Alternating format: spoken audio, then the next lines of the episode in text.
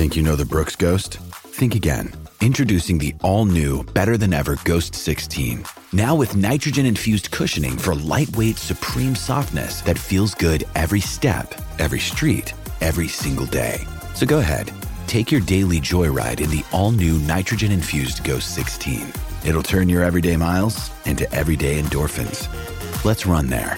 Head to brooksrunning.com to learn more.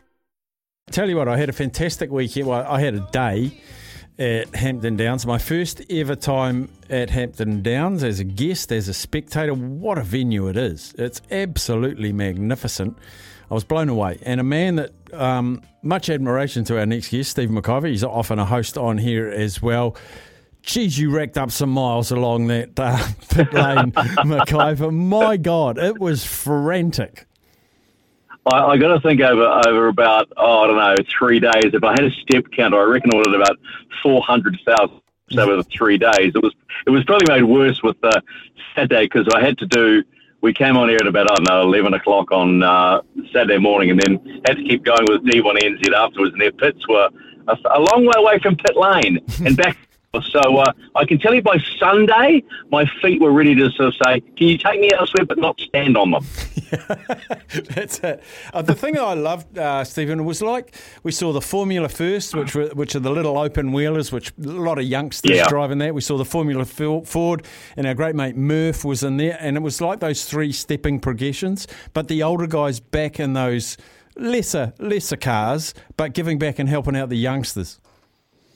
Yeah, look, that's really important. And for me, uh, and if we talk about Formula Ford here, which was that was the opening round of the New Zealand National Championship, and Murph was just going in to have some fun, and, and Murph just loves racing, right? But the clear message that came out was how much fun they are, but how much young drivers learn about being a race driver. Because I spoke to Andrew White, one of my my co co commentators, and he was sort of said we always say you know, oh, I would help them learn how to drive. And I said, but what does that mean? And he went through the process of basically things are, I suppose you could say, fancy trolleys with motors on them, and they actually teach a, teach a young driver, both male and female, how to look after a car, how to take how to brake, how to brake and change gear, how to steer, all that sort of stuff. So it's really, and they're fun, and that's it's such level racing, and, and why you allow. Whoops, sorry, just uh, that's all right, good, not a pop. Um, and just what I needed right now. It's right, I'm on hands free, and um, and it's really fun. And when you talk to the young kids that get out of those, you can see means them to actually make make a race podium, right? Because it's so good.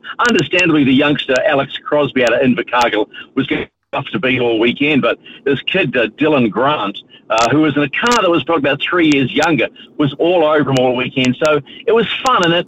I tell you what, sometimes we look at other other sports and go, oh, this is really boring. So right, Staffy, watching that level of racing and evenness, and then going for it makes it all the more worthwhile. Yeah, and I love these youngsters. I mean, this this Lawrence Van Hoepen, who's the Grand Prix New Zealand Grand Prix chairman, He's 17 years old for God's sake, Yep. and drives Yep. with passion, with purpose, with with precision. He's got he's Mm-hmm. brave and he's smart. What an what an amazing achievement. Well, the, the crazy thing is that he was supposed to come out and run the full season, and things changed. So he rocked up a week before the Grand Prix weekend and hopped in the in, and away he went. And we're going because back at Manfield, a guy called Louis Foster, who's going to race Indy next, which is level down from IndyCar, right? So that's mm-hmm. it used to be called Indy Lights, it's now called Indy Next. Hunter the New Zealander, uh, races for Andretti Motorsport. So was actually he's going to Louis going to race for Andretti as well. He popped up a man. Who's this Louis Foster? Young Englishman, 19 years old, looks like a man, talks like a man, blew everybody away in Manfield because he, he like a man. It was we were saying quietly, Shivers, it's man versus boy here, uh, because he's only but he's 19, but so clear and, and defined in the way he reads the car and talks about everything. And every time, you know, it's our our perfect. Steph, when you ask him a question, you actually get a different answer every time. So Lawrence pops up and going, "Oh, what, what happened here?" Blows Louis Foster away, even though Louis Foster came second in the Grand Prix, and he comes from uh, the Netherlands. Uh, Dad Peter well, and as we know, very strong motorsport history in the Netherlands. Just have to say Max Verstappen uh, of more recent times, and you know, and and he's been racing a similar, the same. Uh, uh, class called Formula Regional, but a different type of car. And that was the interesting thing here is all the drivers that come over understand this. It's called an FT60, right? It's a Tatuus chassis. I'm not going to take any further than that because then I'll get confused. Quite a heavy car, and they're really hard on the upper body and the shoulders. They came in, and over 28 laps, you know, got pole position, and then led from start to finish. You're going, what's next? Because this is formula where people get noticed. Mm. Liam Lawson was racing this series four years ago, I think it was, in Highlands, and he he he made an overtaking move in the wet on the outside, not the inside. He went he went the hard way, right the outside. Twenty four hours later, Helmut Marko picked up a phone and said, "We'd like you to be racing the Red Bull Junior program." That's how important this series. That's how important this series is, and it, it things that I know they, they throw out always Lando Norris and Lance Stroll, who are both crikey, that's Stephen, um, um, Formula One drivers, but they came here. Mm. They won the Grand Prix. So I think people need to understand the importance of it also being one of only two outside of Formula One. The other one's Macau. Otherwise, no one else in the world is able to call their feature race in their country free. And the other thing is, people in New Zealand probably need to realise, or um, I'm not saying this in a threatening way, but understand how international the pictures from Hampton Downs went. The motor racing fans globally were tuned in and watching the up and comers. Yep. Yeah, look, so it goes out through motorsport.tv, which is a huge motorsport uh, streaming service, right? And then closer to home, uh, the promoter Brendan White had done a deal with Fox Sport in Australia, which, as we know, is pretty big in itself, and goes far and wide. So it will be noticed. So you know, you might not have a great weekend, but you might have one good weekend. Someone, somewhere, who's looking for the next big thing, and if you have one good weekend, you'll be noticed. Mm. That's why you know you have kids from Austria, Brazil, and the UK, and the Netherlands, and we had eight right running around in the, in the Grand Prix, which was which was brilliant. Uh, it was look, it was a great weekend. I'm glad. You, did you tell folks that you were privileged to be in the pits as well? You forgot that part, right? Look, I was a grid girl for the Grand Prix. I was quite happy with that. I saw that. I wondered about that. Thought you put a, put a, put, pulled the shorts a bit higher. Yeah, you know what? I got a whole new appreciation for though, Stephen. Like when you're watching motorsport mm-hmm. on TV as a latent viewer, you're watching the battle for the lead and all that. The importance of like we were supporting Billy Frazer, who had a really bad qualifying and it affected his whole weekend. But just how important one place, you know, going from 14th to 13th, or getting two people in two corners and going from 13th to how important yep. that is for a team. And like we were really invested in that team. Great bunch of guys, the mechanics, the head mechanic, um, the engineers, all engaging with us, talking to me about camber and downdraft. Talk me through the steering wheel, how it all works.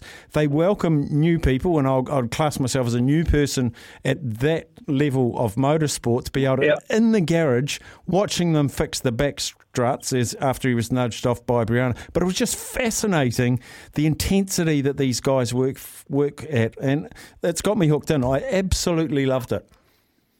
I, hope it gives you an appreciation of the word team. Yes, because many people look many people look at most and say, "Oh, no, nah, they drive the fastest car, whatever."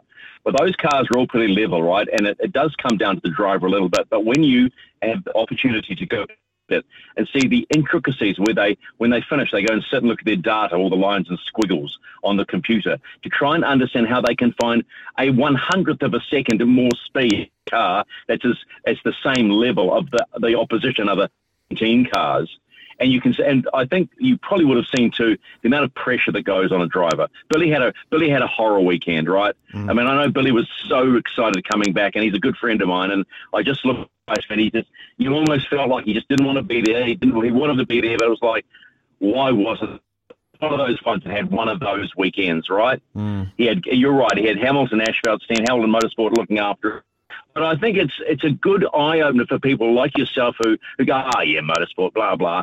But then you get a chance to get to dig a little deeper, and you see that all the people around them are trying to help that individual find the minutest of time to try and make up one, two, three places on the grid. And you're right.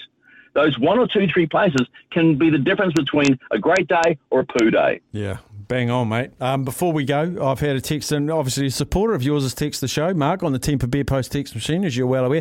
It just goes, oh, it's the big show. So there you go, mate.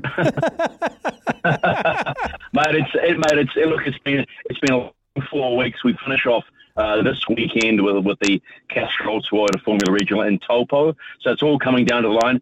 Callum Hedge uh, is only ten points behind Charlie Wurz. Callum Hedge, the Kiwi, Yep. only ten behind the leader. So it all comes down to this weekend. And I spoke to our commentator Jonathan Green yesterday. He went on out on a limb. He was confident that Callum Hedge, having a greater understanding of Taupo, which is really tough on tires, he's picked Callum Hedge to win the whole thing. There you go. Well, guaranteed viewer right here because I loved the duels between Wurz and Hedge as well. There's uh, every something to Nice. watch in every class. I just loved it. Stephen, appreciate your time. Go go and get your um, Manny Petty to go and look after your feet because they've walked five thousand miles, and this weekend they're going to walk yeah. five thousand more. oh God, I, I know that, man. I know that. But you know, I, I need to lose a couple of k's anyway, so that'll do. There you go. Thanks, Stephen. Thanks, buddy. Cheers, mate. Stephen McIvor there. He did do a sterling job.